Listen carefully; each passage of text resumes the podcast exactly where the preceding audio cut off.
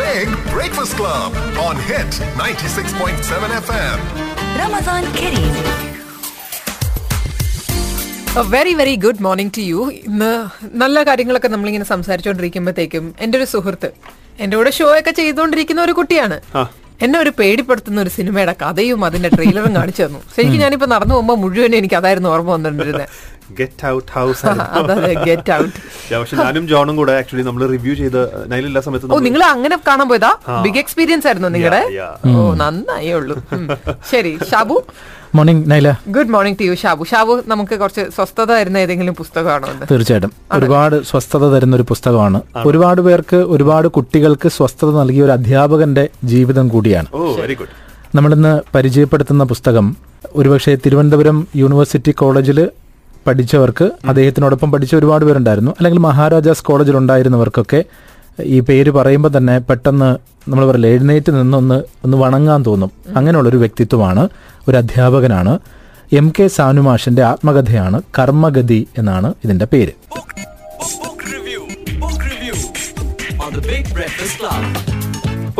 നമ്മൾ ഈ ആത്മകഥകളെ കുറിച്ചൊക്കെ പറയുമ്പോൾ, ആത്മകഥ സ്വാഭാവികമായിട്ടും ഒരാളുടെ ജീവിതത്തിൽ നടന്ന സംഭവങ്ങളെ അതുപോലെ തന്നെ പകർത്തി വെക്കലാണ്. അതുപോലെ തന്നെ പകർത്തി വെക്കുന്നതാണെന്ന് നമുക്കറിയില്ല. ഇപ്പം മഹാത്മാഗാന്ധിയുടെ ആത്മകഥ വായിക്കുമ്പോൾ നമുക്കറിയാം, അതിനകത്ത് അദ്ദേഹം സത്യസന്ധമായി പല കാര്യങ്ങളും എഴുതിയിട്ടുണ്ട് എന്ന് നമുക്കൊക്കെ അറിയാം. അദ്ദേഹം ചെറിയ ചെറിയ മോഷണങ്ങൾ നടത്തിയതിനെക്കുറിച്ച്, അദ്ദേഹം കള്ളം പറഞ്ഞതിനെക്കുറിച്ചൊക്കെ അതിനകത്ത് പറയുന്നുണ്ട്. അല്ലെങ്കിൽ അങ്ങനെ ചെയ്യാൻ പാടില്ല എന്ന് രക്ഷിതാക്കൾ പറഞ്ഞു കൊടുത്ത അനുഭവങ്ങളെക്കുറിച്ചൊക്കെ പറയുന്നുണ്ട്. എം കെ സാനു മാഷ് ഈ ആത്മകഥയ്ക്കകത്ത് അദ്ദേഹം പറയുന്നൊരു കാര്യം, പരമാവധി ഈ ഞാൻ എന്നും എനിക്ക് എന്നും എൻ്റെ എന്നുള്ള ഭാഗങ്ങൾ ഒഴിവാക്കിയിട്ടുണ്ട്. നമുക്കൊക്കെ അറിയാം, എപ്പോഴും ഒരു ഒരു എഴുത്തിൽ അല്ലെങ്കിൽ പ്രസംഗത്തിലൊക്കെ ഏറ്റവും കൂടുതൽ ഞാൻ ഞാൻ ഞാൻ ആ അത് അതുണ്ടാകാതിരുന്നാൽ എഴുത്തും പ്രസംഗവും നല്ലതാകും എന്നുള്ളതാണ് അതിൻ്റെ ഒരു വാക്യം തന്നെ. പരമാവധി അത് ഒഴിവാക്കിയിട്ടുണ്ട് സാനു മാഷ്. സാനു മാഷിനോട് തന്നെ ചോദിച്ചു, എന്തുകൊണ്ട് ഇങ്ങനൊരു ആത്മകഥ എഴുതുന്നു എന്ന്, അല്ലെങ്കിൽ ആത്മകഥ എഴുതാനുള്ള പ്രേരണ എന്താണ് എന്ന് ചോദിച്ചപ്പോൾ സാനു മാഷ് പറഞ്ഞ ഉത്തരം ഒരുപാട് പേര്, എൻ്റെ ശിഷ്യഗണങ്ങളുണ്ട്, എൻ്റെ സുഹൃത്തുക്കളുണ്ട്, അവരൊക്കെ പറഞ്ഞ ഒരു പ്രേരണയാൽ എഴുതിയതാണ്. എന്തുകൊണ്ട് സാനു മാഷിന്റെ ആത്മകഥ വായിക്കണം എന്ന് ചോദിച്ചു കഴിഞ്ഞാൽ, ആയിരത്തി തൊള്ളായിരത്തി ഇരുപത്തി എട്ടിൽ ജനിച്ചതാണ് സാനു മാഷിന്. തൊണ്ണൂറ് വയസ്സായി. അതായത് ഒൻപത് പതിറ്റാണ്ട് നീണ്ട കേരളത്തിന്റെ ചരിത്രം കണ്ട ഒരാളാണ്. വെറുതെ അല്ല, ഒൻപത് പതിറ്റാണ്ടെന്ന് പറയുമ്പോഴത്തേക്ക് ഒന്ന് ആലോചിച്ച് നോക്കുക. തൊണ്ണൂറ് വർഷങ്ങളിൽ കേരളത്തിന് വലിയ മാറ്റങ്ങളുണ്ടായി, ഒരുപാട് ഒരുപാട് മാറ്റം. നമ്മൾ ഇന്ന് കാണുന്ന കേരളമായിരുന്നില്ല അന്നത്തേത്. ഒരുപക്ഷെ അന്നത്തെ പലതിലേക്ക് നമ്മൾ തിരിച്ചു പോകുന്നുണ്ട്. അതൊന്ന് ജാതിയാണ്. പണ്ട് കാലത്ത് ജാതി അത്രത്തോളം ശക്തമായിരുന്നു, ജാതി ചിന്ത, സ്കൂളിൽ മറ്റ് ജാതിക്കാരെ പഠിപ്പിക്കില്ല എന്നൊക്കെ ഉള്ളത്. കഴിഞ്ഞ ദിവസമായിരുന്നു ഒരു വാർത്ത വന്നത്, ഒരു സ്കൂളിൽ, ഒരു സർക്കാർ സ്കൂളിൽ താഴ്ന്ന ജാതിക്കാരായ അഞ്ചു കുട്ടികൾ പഠിക്കുന്നു എന്നുള്ളത് കൊണ്ട് ആ പ്രദേശത്തെ മേൽജാതിയിൽപ്പെട്ട ആരും തങ്ങളുടെ കുട്ടികൾ അങ്ങോട്ടേക്ക് വിടുന്നില്ല. തൊണ്ണൂറ് കൊല്ലങ്ങൾക്ക് മുമ്പ്, അല്ലെങ്കിൽ തൊണ്ണൂറ് കൊല്ലങ്ങളായി കേരളത്തിൽ ജീവിക്കുന്ന സാനുമാഷ അന്നത്തെ കുട്ടിക്കാലത്തെ ചരിത്രം എഴുതുന്നുണ്ട്. അദ്ദേഹം പറയുന്നുണ്ട്, എന്റെ കാലത്ത് ഇങ്ങനെ ജാതി ചിന്ത ഉണ്ടായിരുന്നു. അപ്പൊ അതിലേക്ക് നമ്മൾ തിരിച്ചു പോകുന്നുണ്ട്. അപ്പോൾ നമ്മളെപ്പോഴും പറയില്ലേ, നമ്മൾ ഇന്നത്തെ കാര്യം മാത്രമല്ല, ഇന്നലകളിൽ കൂടി നടന്നാൽ മാത്രമേ നമ്മുടെ പൈതൃകത്തെക്കുറിച്ച് അറിയാൻ പറ്റൂ, സംസ്കാരത്തെക്കുറിച്ചല്ല, പൈതൃകത്തെക്കുറിച്ച് അറിയാൻ പറ്റും. അപ്പൊ നമുക്ക് ആദ്യം സാനു മാഷിനോട് ചോദിക്കാം, എന്താണ് ഈ ആത്മകഥ കർമ്മഗതി എന്ന്? കുറെ അധികം ആളുകൾ, എല്ലാവരും എന്റെ സുഹൃത്തുക്കളാണ്, ആത്മകഥ എഴുതാനുള്ള നിർബന്ധം എന്റെ മുമ്പിൽ അവതരിപ്പിച്ചു. എനിക്ക് വഴിമനസ്യമായിരുന്നു എങ്കിൽ തന്നെയും അവരുടെ നിർബന്ധത്തിന് വഴങ്ങി ഒരുപക്ഷെ എന്നിലും ഒരു നിലീനമായ പ്രേരണയുണ്ടായിരുന്നിരിക്കാം, ഞാൻ ആത്മകഥ എഴുതുകയാണ് ചെയ്തത്. ആത്മകഥ എഴുതുമ്പോൾ എന്നെ സംബന്ധിക്കുന്ന കാര്യങ്ങൾ, വസ്തുതാപരമായ കാര്യങ്ങൾ വിശദീകരിക്കണമെന്നല്ല ഞാൻ ആലോചിച്ചത്. എനിക്ക് ലോകത്തിൽ ഒരു പ്രാധാന്യവുമില്ല എന്നെനിക്കറിയാം. ഏത് മനുഷ്യനെയും പോലെ, സാധാരണ മനുഷ്യനെയും പോലെ ഞാൻ ഈ ഭൂമിയിൽ ഒരു കൃമിയായി, നിസ്സാരനായി ജീവിക്കുന്ന വ്യക്തിയാണെന്നും എനിക്കറിയാം. അത് മനസ്സിലാക്കിക്കൊണ്ടാണ് ഞാൻ ആത്മകഥ എഴുതാൻ മുതിർന്നത്, എഴുത്ത് മുന്നോട്ട് കൊണ്ടുപോകാൻ ശ്രമിച്ചത്. എങ്കിലും ഒരു കാര്യത്തിൽ ഞാൻ പ്രത്യേകം ശ്രദ്ധിച്ചെന്ന് പറയാം. പണ്ടൊരിക്കൽ റൂസോയുടെ ആത്മകഥ ഞാൻ വായിച്ചിരുന്നു. ഒരുപാട് ആത്മകഥ വായിച്ചിട്ടുണ്ട്, അതിലൊന്ന് റൂസോയുടേതാണ്. അപ്പൊ റൂസോ പറയുന്ന, താൻ എന്തുകൊണ്ട് ആത്മകഥ എഴുതുന്നു, അദ്ദേഹം പറയുന്നത്, ഞാൻ മറ്റുള്ളവരിൽ നിന്ന് വ്യത്യസ്തനാണ്, അവരിൽ നിന്നും മെച്ചപ്പെട്ടയാളല്ലെങ്കിലും അവരിൽ നിന്ന് വ്യത്യസ്തനാണ്. ഈ വ്യത്യസ്തത എന്ത് എന്ന് തിരിച്ചറിയാനും അത് ആവിഷ്കരിക്കാനുമാണ് ഞാൻ ശ്രമിച്ചിരിക്കുന്നത്. അത്രത്തോളം വ്യത്യസ്തമാണെന്ന് ഞാൻ കരുതുന്നില്ല എങ്കിൽ തന്നെയും എനിക്ക് എന്റേതായ ചില പ്രത്യേകതകളും പ്രത്യേക അഭിരുചികളും ലോകങ്ങളും സങ്കല്പങ്ങളും എല്ലാം ഉണ്ട് എന്നെനിക്ക് തോന്നിയിരുന്നു. അതനുസരിച്ചാണ് ഞാനത് എഴുതിയത്. ഒരു കാര്യം.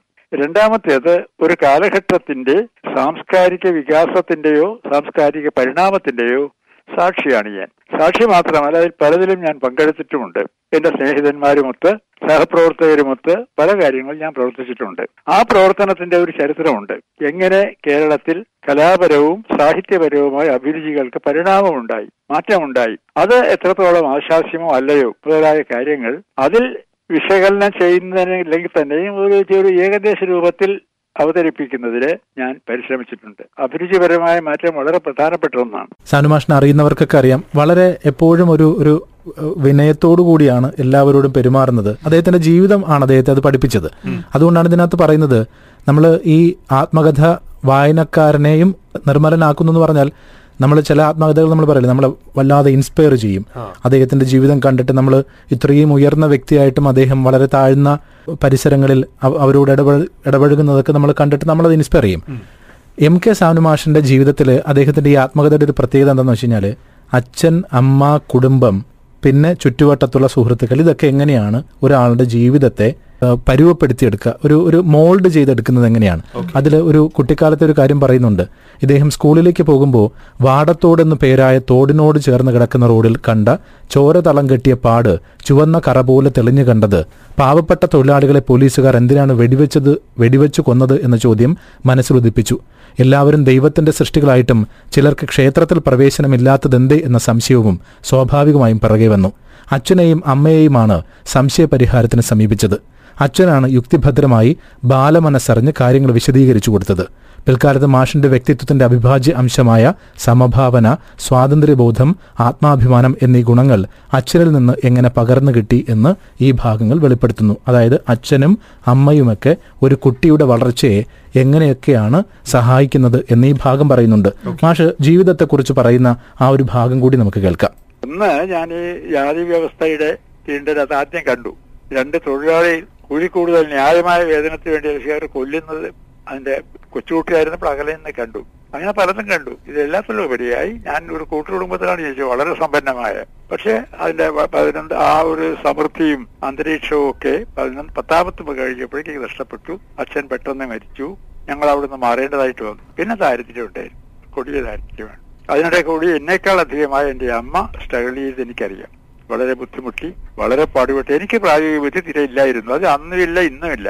അപ്പൊ അമ്മയുടെ ഒരു കരാവലംബം കൊണ്ടാണ് എങ്ങനെയോ ഞാൻ വളർന്നു. അതായിരിക്കും ആ നിസ്സഹായതയോ ശോകമോ എനിക്ക് കടന്നുകൂടിയത്. ശോകം എനിക്ക് സ്ഥായിയായിട്ടുണ്ട്, ഇപ്പോഴും ഉണ്ട്, അന്നും ഉണ്ട്. സാനുമാഷ് ഇതിനകത്ത് പറയുന്നുണ്ട്, അതായത് വലിയൊരു കുടുംബത്തിലൊരു തറവാട്ടിൽ ജനിച്ചു. പെട്ടെന്ന് തന്നെ അച്ഛന്റെ മരണം ഉണ്ടാക്കിയ ഒരു ദാരിദ്ര്യത്തിലേക്ക് വീണു. അച്ഛന്റെ വിയോഗം നൽകിയ ആഘാതം തളരാത്ത ഇച്ഛാശക്തിയോടെ നിന്ന അമ്മ, സ്നേഹം കിട്ടാഞ്ഞപ്പോൾ ശോകത്തിനധീനനായ മകൻ, നനവാർന്ന കണ്ണുകളോടെ മാത്രമേ ആ ഭാഗങ്ങൾ വായിക്കാൻ കഴിയൂ എന്നതിന്റെ ആമുഖത്തിൽ പറയുന്നുണ്ട്. ഇതിന്റെ ഒരു ഭാഗത്ത് സാനുമാഷ് കോളേജിൽ പഠിക്കുന്ന സമയത്ത്, അന്ന് ഈ സ്വാതന്ത്ര്യ സമര ഒക്കെ നടക്കുന്ന കാലമാണ്, കുട്ടികളും വിദ്യാർത്ഥികളും ഒക്കെ അതിൽ പങ്കെടുക്കുന്ന ഒരു കാലമാണ്. ഈ സ്വാതന്ത്ര്യ സമരത്തിന് വേണ്ടിയിട്ടുള്ള ഒരു മുദ്രാവാക്യം വിളിച്ചതിന്റെ പേരിൽ സാനുമാഷിനെയും പോലീസ് അറസ്റ്റ് ചെയ്തുകൊണ്ടുപോയി. അവിടെ നിന്ന് ജയിൽ മോചിതനായ, അല്ലെങ്കിൽ പോലീസ് സ്റ്റേഷനിൽ നിന്ന് ഇറങ്ങിയതിനു ശേഷം തിരികെ വീട്ടിൽ വന്നപ്പോൾ അമ്മ ഇത് അറിഞ്ഞു. പക്ഷെ അമ്മ തനിക്ക് ഇഷ്ടമുള്ള അട ഉണ്ടാക്കി വെച്ച് അത് കഴിച്ചു. അമ്മ അതുവരെ ഒന്നും ചോദിച്ചില്ല. അത് കഴിച്ചുകൊണ്ടിരിക്കുമ്പോഴത്തേക്ക് സാനുമാഷിനോട് പറഞ്ഞൊരു കാര്യം, അതായത് മകനോട് പറഞ്ഞൊരു കാര്യം, നിനക്ക് വേണ്ടി മാത്രമാണ് ഞാൻ ജീവിക്കുന്നത് എന്ന് ഓർമ്മ വേണം. അതിൻ്റെ അതിൻ്റെ മുൻകാലം എന്ന് വെച്ച് കഴിഞ്ഞാൽ അച്ഛൻ മരിച്ചു. അച്ഛൻ മരിച്ചിട്ടും ദാരിദ്ര്യത്തിൽ നിന്നെ അത്രയും വളർത്തിക്കൊണ്ടിരിക്കുകയാണ്. അപ്പം നിനക്ക് വേണ്ടി മാത്രമാണ് ഇത്രയും കഷ്ടപ്പെട്ട് ഞാൻ ജീവിക്കുന്നത്. ഇത് വായിച്ചപ്പോൾ നമുക്കൊക്കെ നമ്മുടെ അമ്മയെ ഓർമ്മ വരില്ലേ? ഇത് വായിക്കുമ്പോൾ ഒരുപാട് പേർക്ക് അവരുടെ അമ്മമാരെ ഓർമ്മ വരും. അമ്മ അങ്ങനെയാണ്, പകരം വന്ന് കയറി ഉടനെ നാല് തല്ലല്ല കൊടുത്തത്, ഇഷ്ടപ്പെട്ടത് കൊടുത്തിട്ട് പറഞ്ഞൊരു കാര്യമാണ്. അപ്പം സാനുമാഷ് പറയുന്നുണ്ട് അമ്മ എത്രത്തോളമാണ്, അമ്മ എന്താണ് എന്ന്. ആ ചോദ്യം ഞാൻ അവതരിപ്പിക്കുകയാണ്. കാരണം ഞാൻ ഏത് സംഭവം കാണുമ്പോഴും, ഇപ്പൊ ഒരു അക്രമം നടന്നു, ഒരാൾ മറ്റൊരാളെ തല്ലി, ഒരാളെ കൊന്നു കാണുമ്പോൾ ഞാൻ ആദ്യം ഓർക്കുന്നത് ഈ മരിച്ചയാളെയല്ല, അല്ലെങ്കിൽ പരിക്കേറ്റയാളെയല്ല, അവരുടെ അമ്മയാണ്. അമ്മ എന്നുള്ളത്, മാതൃത്വം എന്നത് ഭൂമിയിലെ ഏറ്റവും ദിവ്യമായ സങ്കല്പങ്ങളിൽ ഒന്നാണ്, യാഥാർത്ഥ്യങ്ങളിൽ ഒന്ന് തന്നെയാണ്. അതെപ്പോഴും എന്റെ മനസ്സിൽ നിൽക്കുന്നുണ്ട്. നാം ആരും അതിന് ഒന്നും തിരികെ നൽകുന്നില്ല. പലരും ക്രൂരത കാണിക്കുന്ന എനിക്കറിയാം. ഞാൻ ഓൾഡ് ഏജ് ഹോമുമായിട്ടൊക്കെ ബന്ധമുണ്ട്. അവിടേക്ക് അവർ വന്ന് നിസ്സഹായരായി കഴിയുന്നവരും അവൾ മക്കൾ പ്രതാപത്തിൽ കഴിയുന്നതൊക്കെ ഞാൻ കാണുന്നുണ്ട്. എന്തുകൊണ്ട് മനുഷ്യനെ ഈ നന്ദികേടും അല്ലെങ്കിൽ ഈ ക്രൂരതയും ഉണ്ടാകുന്നു എന്നുള്ളതിന് എനിക്ക് ഉത്തരവില്ല. മനുഷ്യ സ്വഭാവത്തിൽ അത് ഉണ്ടായിരിക്കാം എന്നാണ് ഞാൻ വിചാരിക്കുന്നത്. നമ്മൾ അവസാനിപ്പിക്കുന്നു ഈ അദ്ദേഹത്തിന്റെ കർമ്മഗതി എന്ന് പറയുന്ന ഈ ആത്മകഥ. സാനുമാഷിന്റെ ആത്മാവിന്റെ ജി അല്ലെങ്കിൽ ആത്മാവിനെയാണ് അതുപോലെ പകർത്തി വെച്ചിരിക്കുന്നത്. അദ്ദേഹം പക്ഷെ പറയുന്നൊരു കാര്യമുണ്ട്, ഈ തൊണ്ണൂറ് വർഷത്തിനിടയ്ക്കുണ്ടായിട്ടുള്ള സംഭവങ്ങളൊക്കെ മാറി, നമ്മുടെ നാട് ഒരു ഒരു പ്രത്യാശയിലേക്ക് തിരിച്ചു വരും. ഞാൻ ചോദിച്ചു എന്തുകൊണ്ടാണ് അങ്ങനെ ഒരു പ്രത്യാശ ഉള്ളത് എന്ന്. മാഷ് പറയുന്ന ഉത്തരം ഇതാണ്. പ്രത്യാശ ഇപ്പോഴും ഞാൻ പറയാം, അതൊരു യുക്തിബദ്ധമായ പ്രത്യാശയല്ല. ഈ അവസ്ഥയിൽ നമുക്ക് അധപ്പതനത്തിന്റെ വഴിയിലേക്ക് തുടരാൻ സാധ്യമല്ല. എവിടെയെങ്കിലും ഒരു അന്ത്യം ഉണ്ടാകും. ആ അന്ത്യമുണ്ടാകുന്ന ഘട്ടത്തിൽ ഒരു പുതിയ തലമുറ വരികയും പ്രത്യാശയുടെ മാർഗം കാണിച്ചു തരികയും ചെയ്യും. അവർക്ക് ജാതി മത സങ്കുചിതത്വങ്ങളും ഭ്രാന്തികളും ഇല്ലാതെ സമയത്തോടുകൂടി ലോകത്തെ കാണാൻ അവർക്ക് കഴിയും. അത് ശാസ്ത്രീയ വീക്ഷണവും യുക്തിബോധം ആവശ്യമാണ്. ശാസ്ത്രീയ വീക്ഷണമാണ് നമ്മുടെ കാലത്തും ഞങ്ങളുടെ ഞങ്ങളുടെ കാലത്തും ഇതൊക്കെ വരുത്തിയത്. ശാസ്ത്രത്തെ ഒരിക്കലും യുക്തിയെയും ഉപേക്ഷിക്കാൻ പറ്റിയില്ല. മറ്റത് അനുഷ്ഠാനങ്ങളിൽ പെട്ടുമ്പോഴാണ് ആളുകൾ ഭ്രാന്തന്മാരാകുന്നത്. അപ്പൊ അത് വേണ്ടി വരാതെ നിവൃത്തിയില്ല എന്നാണ് ഞാൻ കരുതുന്നത്. അല്ലെങ്കിൽ ലോകം നിലനിൽക്കില്ല. അങ്ങനെ രാഷ്ട്രീയമായും സാമൂഹികമായും വളരെ പ്രസക്തമായ ഒരു കാലഘട്ടത്തിൽ ജീവിച്ച സാനുമാഷിന്റെ ആത്മകഥയാണ് കർമ്മഗതി. വെറും ഒരു ആത്മകഥ മാത്രമല്ല, നേരത്തെ പറഞ്ഞ പോലെ ഒരു ചരിത്രം കൂടിയാണത്. സമൂഹ ചരിത്രമാണ്, രാഷ്ട്രീയ ചരിത്രമാണ്, കേരളത്തിന്റെ പൊതുചരിത്രമാണ് എം കെ സാനുമാഷിന്റെ ആത്മകഥ ഗ്രീൻ ബുക്സ് പ്രസിദ്ധീകരിച്ചത്. Book review on the Big Breakfast Club.